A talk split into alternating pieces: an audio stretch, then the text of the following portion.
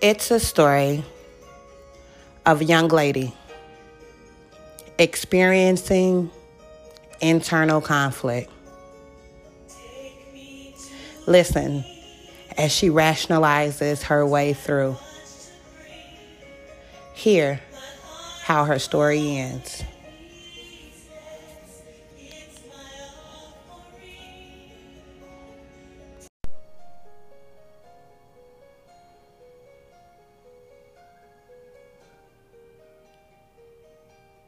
I'm bogus, but I'm trying. It doesn't bother me. To some, I am all things negative. I sleep with other women, men. And no, I'm not a cheater. I'm not wasting time trying to rationalize it.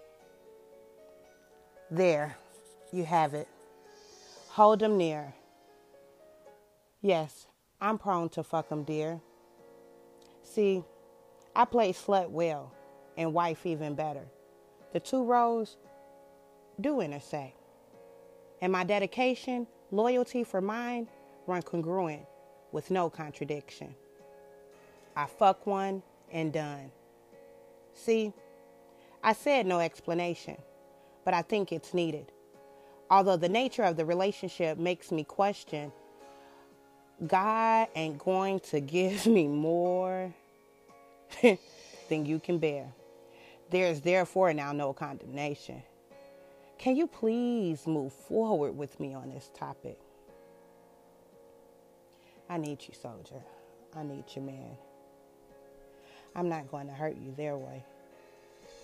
Even if my actions are similar, I'm where? There. You have me. In full. Use me as you please. But don't have me jumping through unnecessary as a way to cope. Nope. Not fair. There, you have me. I'm bogus, but I'm trying. What others say, don't bother me because I have the hope and assurance of you.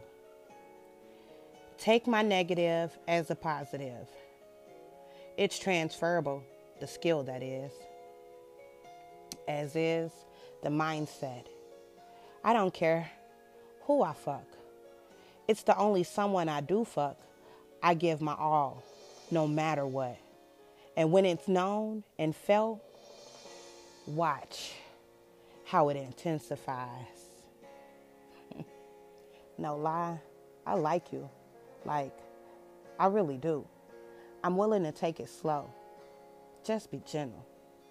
I struggle too. What then shall we say in response to these things? If God is for us, who can be against us? I believe and receive. Charm is deceptive, and beauty is fleeting. But a woman who fears the Lord is to be praised. Helps me cope.